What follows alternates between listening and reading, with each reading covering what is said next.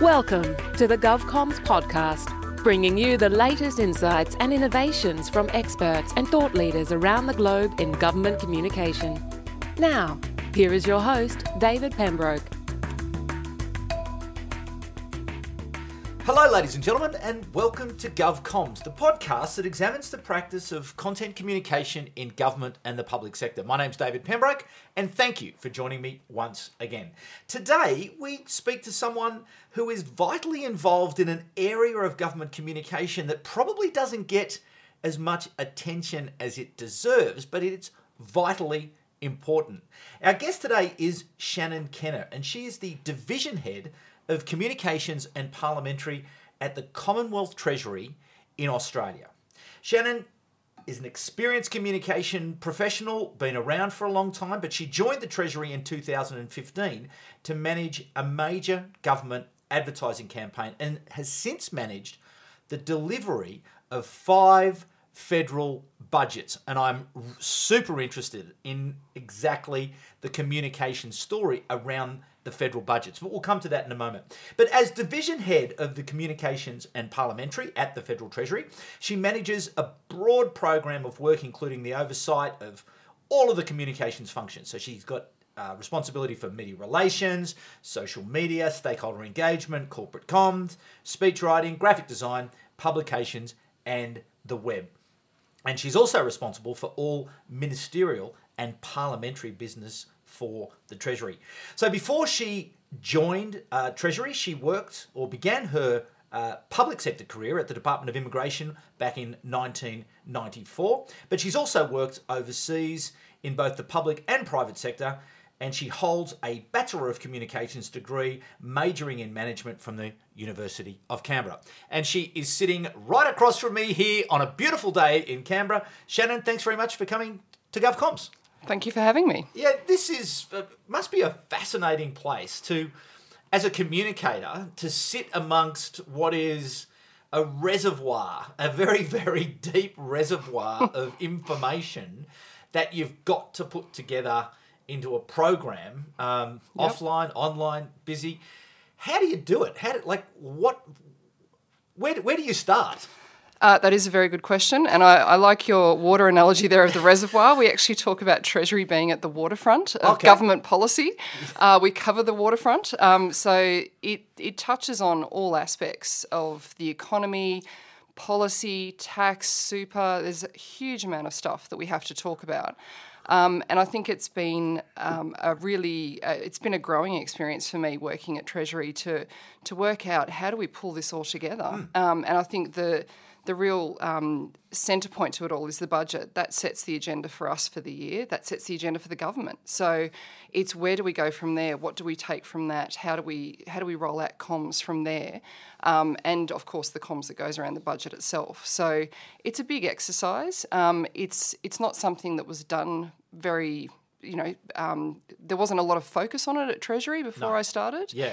Um, it was probably more focused on um, being the sort of the, the shop that did the budget printing. Um, I think I've made um, you know a real contribution at Treasury in lifting their communications um, function and expertise. But it's it's been um, it's been a big experience. Yeah. So so take me through that because I think that's fascinating and these people starting to realize and understand that the the power and the value of effective communication that can actually help them to do their job, particularly the people who are you know, uh, deeply skilled in policy or economics who are working in the technical areas to then understand, oh, hang on, if I get involved in this communications thing, that can help me.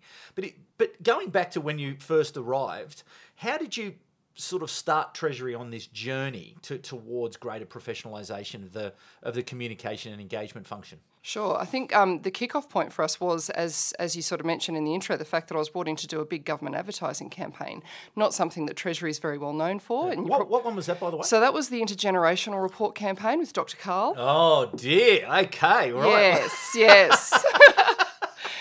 and it was you know it was Oh, ju- it was just a, a, bit step of an in- out. that was a well actually we should talk about that Yeah. because that's okay well let's answer that question but we'll come back Mm-hmm. to that because I'm we have an audience a global audience and they're probably sitting there going Dr. Karl what now? Yeah, yeah. so we'll come back to that because that's a really really interesting case study Yep. um but anyway going back to that so campaign yeah, I think I was I was brought in um, to do that campaign. It was there was um, an interest from the government to actually look at how they could communicate around the intergenerational report. It was an opportunity to set a forward picture of what was happening in Australia, um, looking at the fact that we had a changing demographic, how we were going to you know pay for the services that people needed as they age. So for me, that was a huge communications challenge, and I was like, yeah, I want to be involved involved in that. Um, and then coming into Treasury with um, you know a lot of very clever, very policy focused people. And talking to them about the fact that we needed to talk to the community, and they've traditionally probably focused more on their their role being to brief the treasurer and to brief our ministers, um, and to think broadly about the well-being of the Australian public, but not to actually directly communicate with them. So.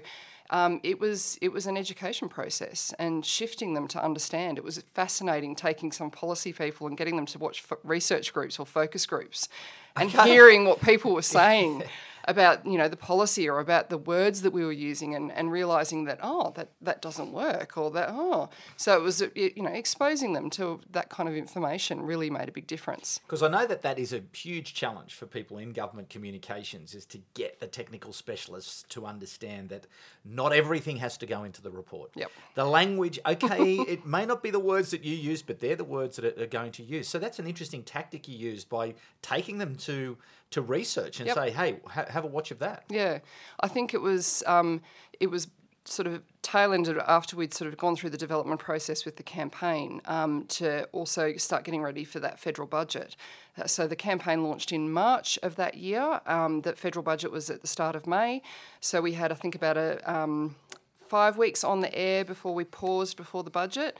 And our focus in the team shifted to communications for budget and what we could do differently this year. Um, so there was a big focus on, um, you know, improving the website, actually putting case studies on there, looking at how we could communicate what the budget meant for people, and drawing on the experience that we'd had with the campaign and applying that into the budget.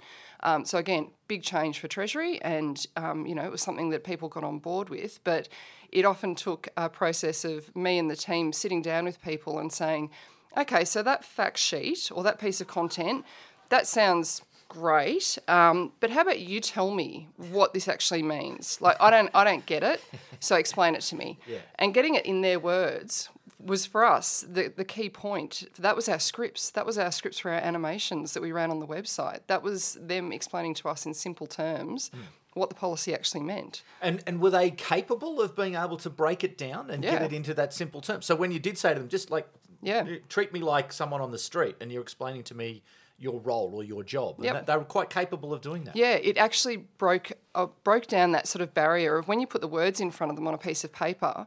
Their immediate response was to go into policy mode and to say, okay, well, that's not strictly accurate. We can't say that. Yes.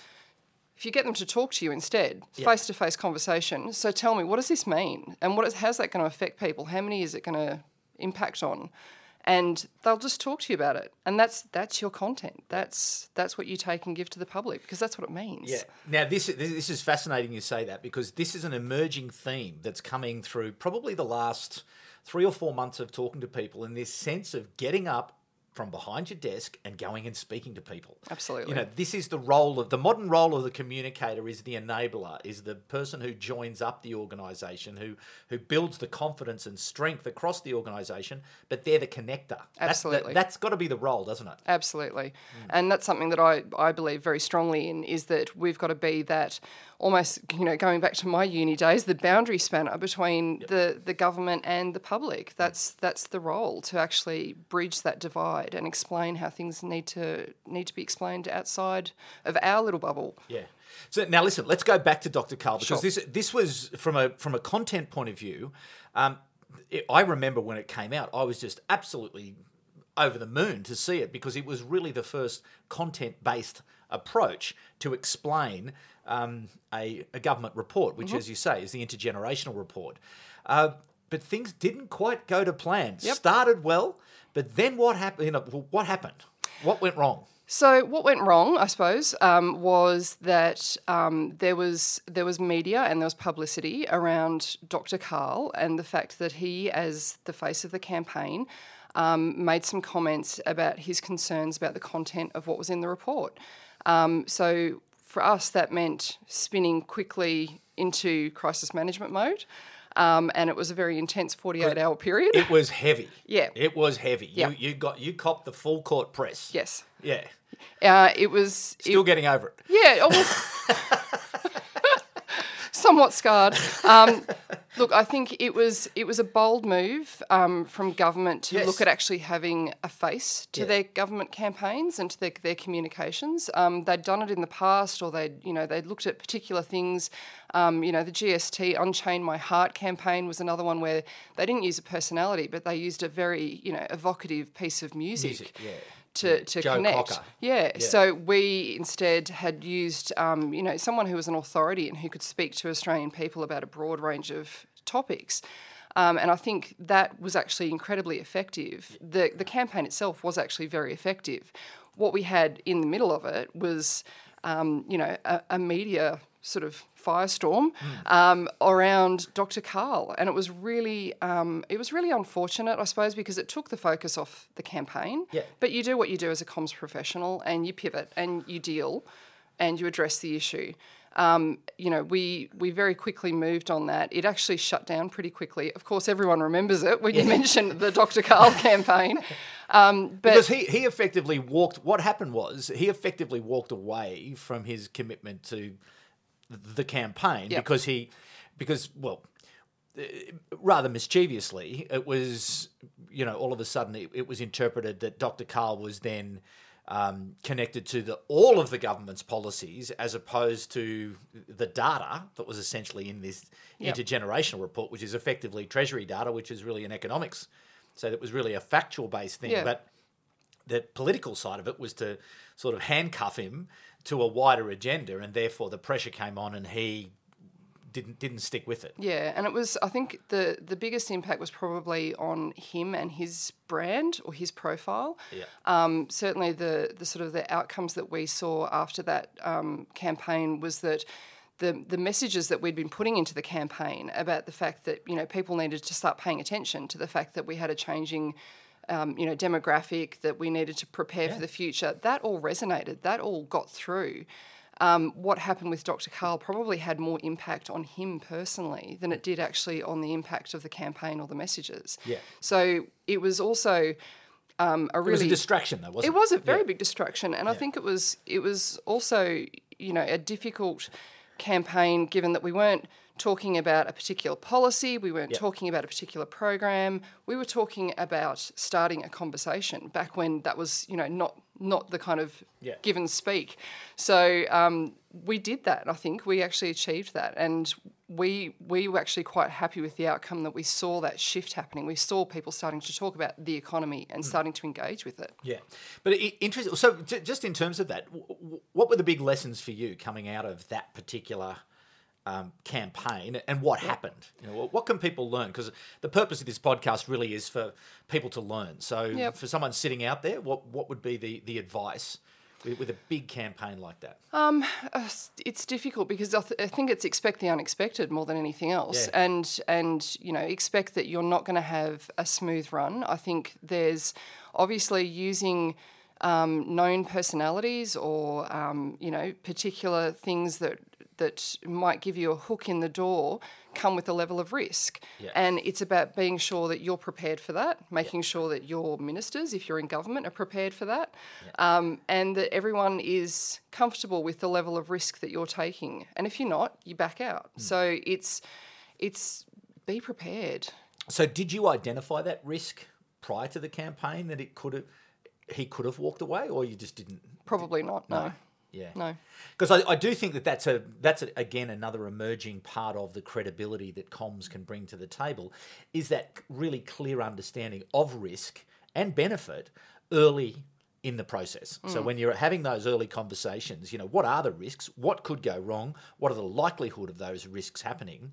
And then being able to show the communication addressing those particular risks. So I think that's uh, definitely best practice. Yep. So listen, going to then, uh, uh, I'm fascinated. Oh, actually, just just before we go on from the intergenerational report, see, to me, I just think that that it's just golden. It, it, it's a, a wonderful piece of of work, which is really about the future. It's about what's happening and what's coming, and you know, aging population and impacts of technology and um, density of populations in the city. Yep. But this is a story that needs to continually be told, and this is where I think content and content marketing in a government context can really come to the fore. And this is where I think, you know, the intergenerational campaign broke some ground very early days in that it started to try to tell that story.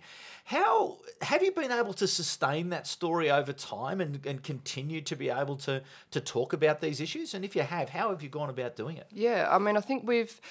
It's uh, as you said, it was a big um, learning experience for us, and we got a lot of valuable research out of it as well. And you know, it's often the case with government communications that you don't have the luxury of having you know big research Yes. groups with you know multiple members of the community. Um, but we had a lot of research. We were able to use that to inform our future activities as well, whether it was the you know the initial developmental research that we'd done or the evaluation research. We had that insight into what the community was thinking. So it was able to say then whether it was um, you know for other communications activities within our portfolio. So whether it was with the Australian Taxation Office or others, to be able to say, well, this is what we found from this piece of work or even looking at what we did for future budgets. This is what happened last year. We found that people, when you talk to them about the economy, think this. So this is what we need to do in response. So it was able to drive that kind of conversation. But I think it was also working um, quite collaboratively with the minister's office to pull together that broader narrative around where they wanted to see the messaging going and being able to influence and provide sort of guidance from what we'd found from the campaign.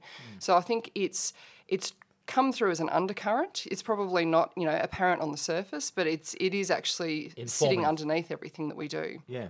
Interestingly, th- this you know idea of big government advertising campaigns, and there's certainly obviously a, a place for Yep. those.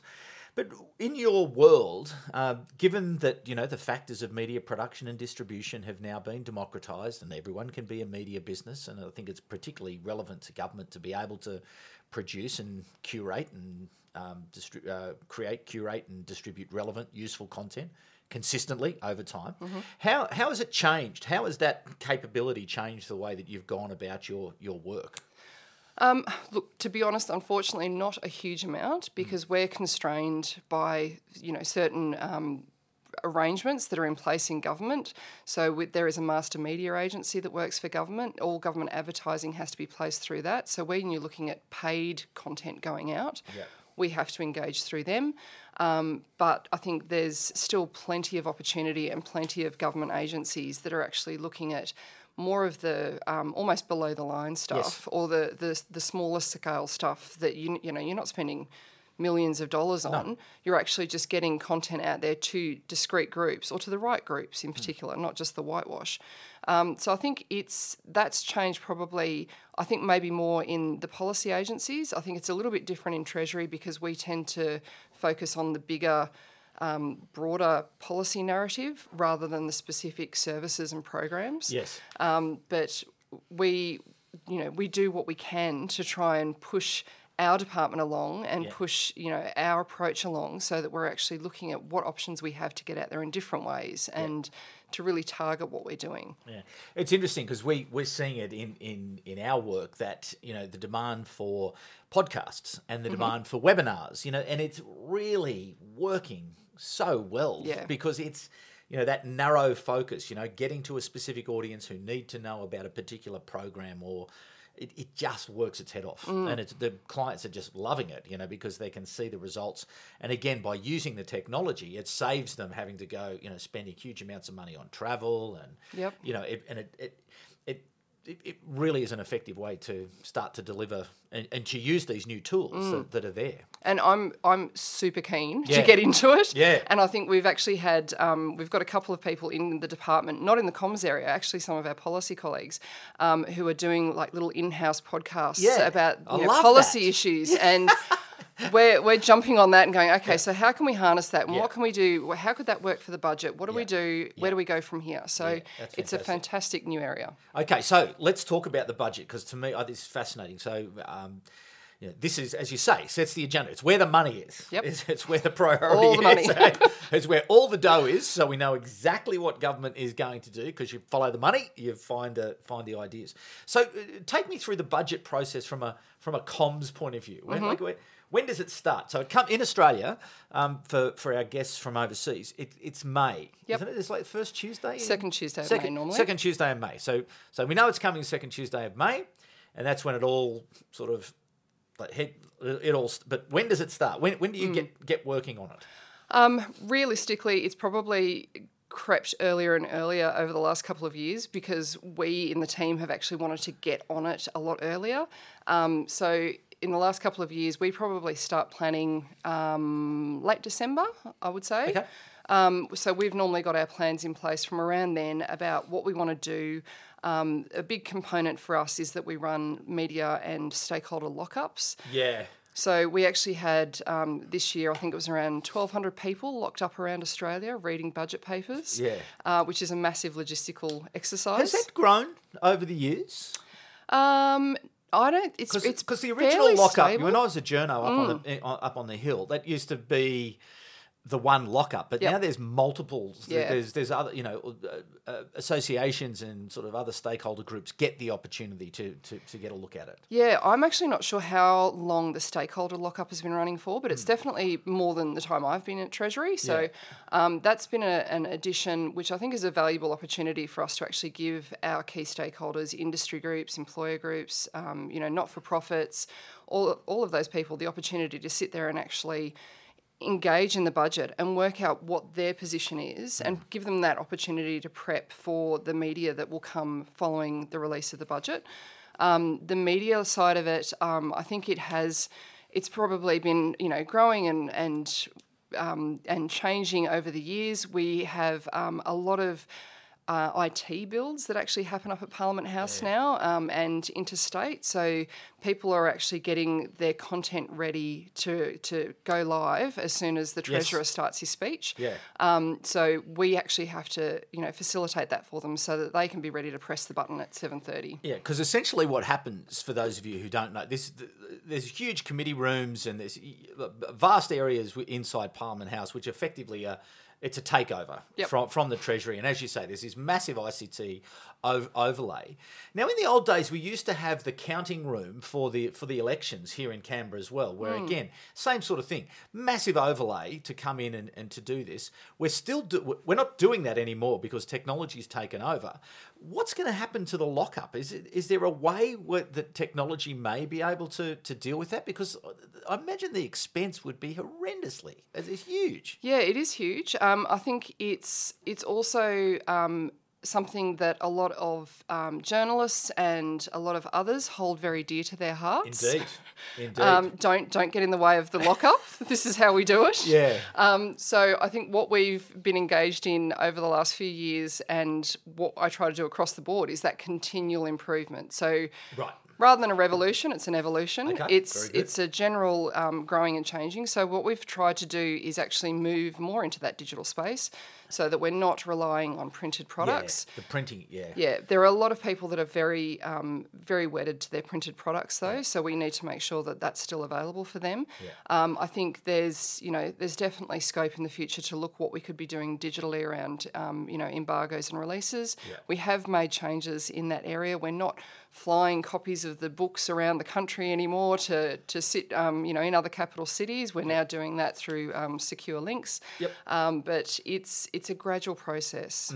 We have to keep people moving forward. Well, it, it, that, that- and that's the issue. You know, these are very traditional, very important public institutions, and they're not going to, you know, they're not going to be on the leading edge of um, innovation in a lot of this space because it's too important. You Yeah. know, like they can't afford to be, you know, Yep. right at the front. So, being modest in your improvements, I think is, is is is fine. Okay, so we're in December. Yep. Um, you've looked at that. Yep. And you've looked at that again and thought, grown. How much of your time does it take? Because that's like massive logistics. Or do you just have you got a team of people who you say, okay, that's your job? Um, at, at this point, it's pretty much taking up um, the entire comms part of the division from probably. Uh, if we're looking at a budget in mid uh, second week of May, we'd be on board fully from about mid March. So And this takes up your whole time as pretty getting much, this whole thing. yeah, Wow. yep. So we What, what about strategically though? What about trying to, Mm. you know, understand, you know, the distribution, as you say, Mm. like where you're relying on the media, but what about your own distribution Yep. of, of, of your own content? How, Yep. how do you do that if you're spending so much time with the administrative and logistics side of it? Yeah, I think the the struggle for us is being able to get across the messages, getting across what's in the budget, and working out what we do with that. So that process would probably start around February, March when it starts to come together. Um, you know, there's been a lot of cabinet meetings. There's been a lot of decisions starting to be made. So then we get to start to look at some of the content, get an idea of what's going to be in it, and what we can do with it. And um, you know, for us over recent years, the focus has really been more on the online side of things. So what can we put on the budget website? How can we approach it differently? Um, we've used animations to try Yeah. and break down Yeah. some of the subjects and make it a little bit more digestible to people. Yep. Um, but it's also having that close relationship with the treasurer's office and working out for them what's their narrative, what's what's the things they need to highlight. Because our goal or our role ultimately is to sit there and support them and make sure that they get the message out. Yeah. So it's um, it's from about March we start getting into that strategic side of things and Yep. start thinking about the messaging. Um, start looking at what we're doing. There's whole of government media releases that get coordinated Yeah. as well, Massive. um, and it's it's a It's big vast. process. It's vast. It is a vast logistical exercise when you consider the size, the scale, and the scope of the Australian government. It's big and getting bigger. Mm. Uh, and again, the, the, the, the budget touches everyone because that's where the money is. That's right. Yeah. So, listen, in terms of your team, what sort of team do you have working for you to be able to sort of take on this? Yeah, it's um, we've we've as you sort of mentioned in the intro, we've got a couple of people across a lot of different sort of functions. So um, obviously we have um, some graphic designers and publishing people whose you know role has always been to man- manage and maintain those budget documents and produce those. Yep. Uh, we have a small web team.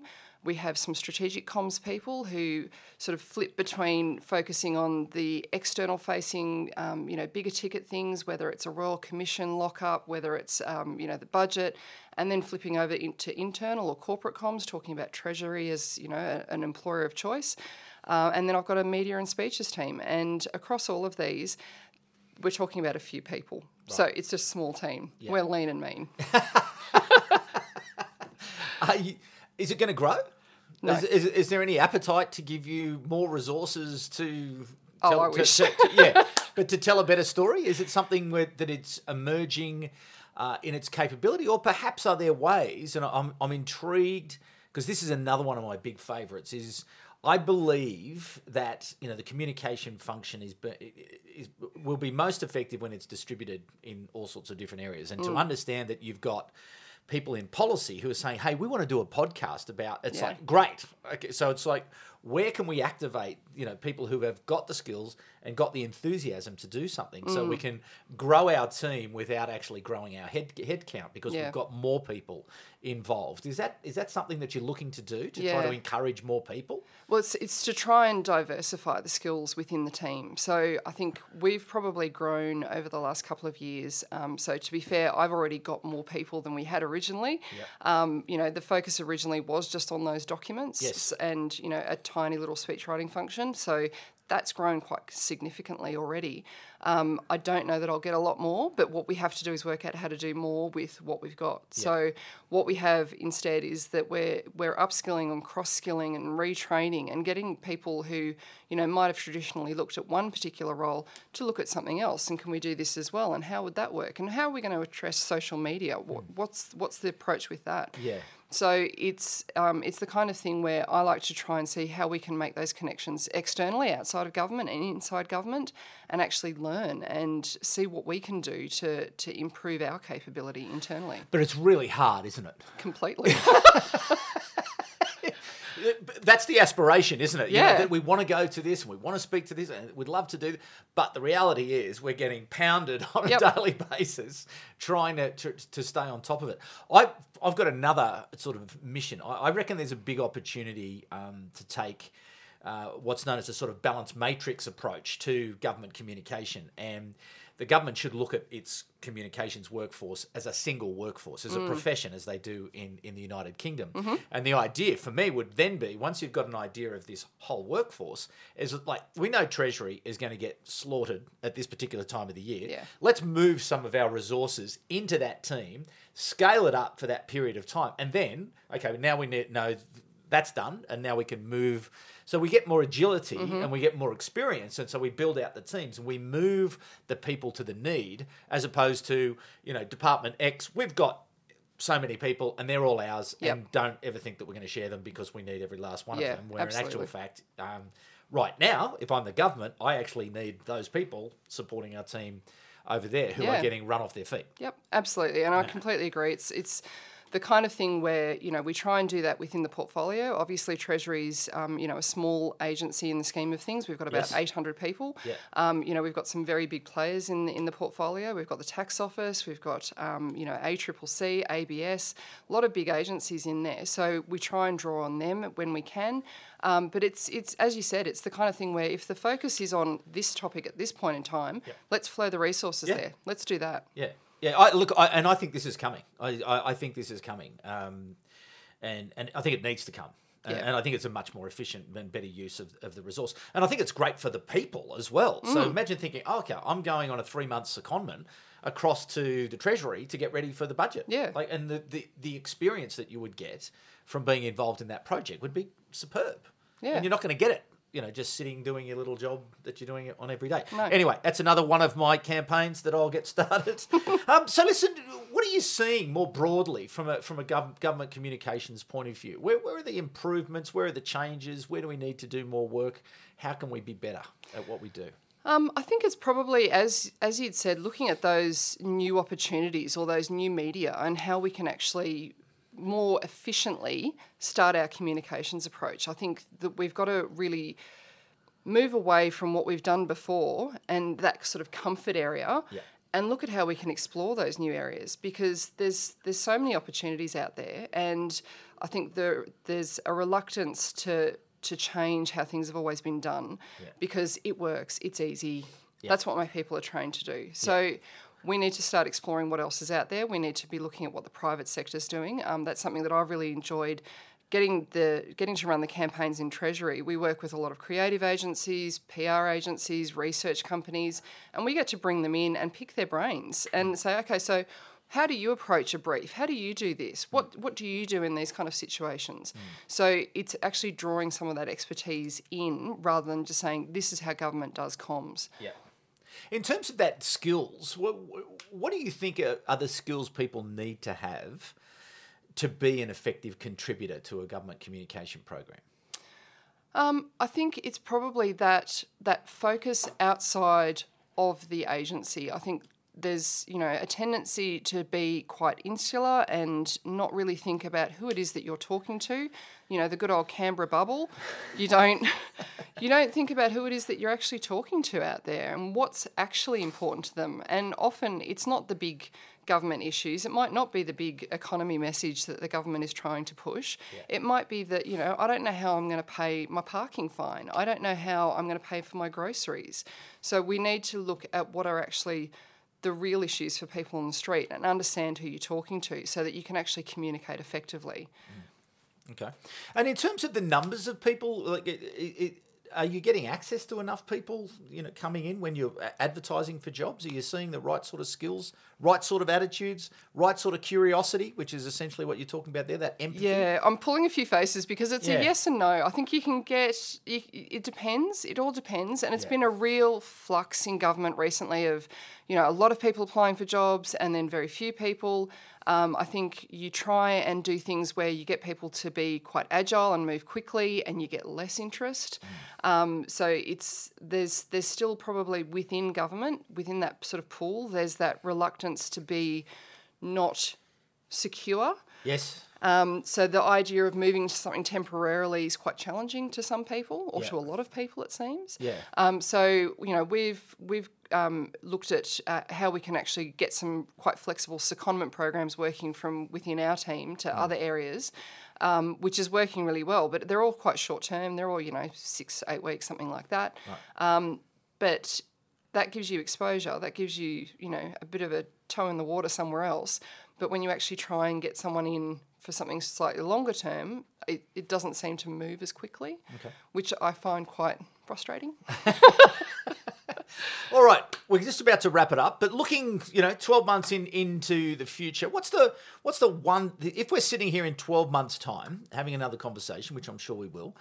What's the one thing that you'd like to have achieved in this next 12 months that would have helped, you know, strengthen communities and improve the well-being of citizens through the work that you do?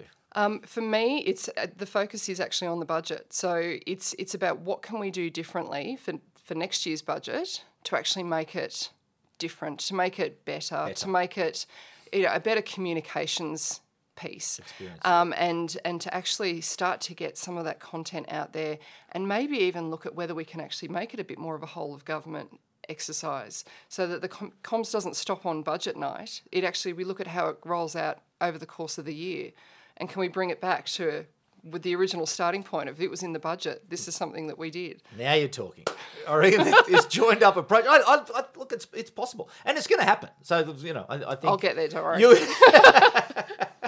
exactly. Well, Shannon, thank thank you so much for coming in and sharing your experience with us, your knowledge. Again, the purpose of the podcast is for people to take some things away, take some insights away, and just be a little bit better maybe tomorrow. A couple of ideas here and there, and there's so much in that conversation. So thank you so much um, for coming in today and sharing. On it's just it's springtime here in Canberra, ladies and gentlemen, and it is glorious. I was up walking on. Uh, one of the hills around Canberra this morning on Red Hill and just looking south to the mountains, which is down towards the snowfields. And it's just, ah, you know, makes you think this is fantastic. And uh, working in government, I reckon, is just so much fun. You know, like it's so important the work. You, just before I let you go, is, is that mission piece really that, that drives you, gets you out of bed every day? Just think, okay, I'm actually doing something good here.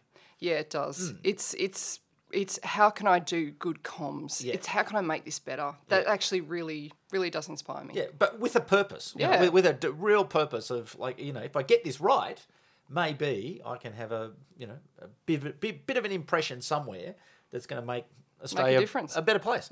Anyway, so thank you to, to Shannon um, Kenna for coming in, the director, oh, sorry, the division head of communications and parliamentary at the Federal Commonwealth Treasury here in Canberra, Australia. So thank you to you, Shannon, for coming in, and thanks to you, the audience, for coming back once again. I'll be back at the same time in a couple of weeks, but thanks so much for coming, and I'll be back then, and I look forward to your company then. So for the moment, it's bye for now. You've been listening to the GovComs podcast. If you enjoyed this episode, be sure to rate and subscribe to stay up to date with our latest episodes.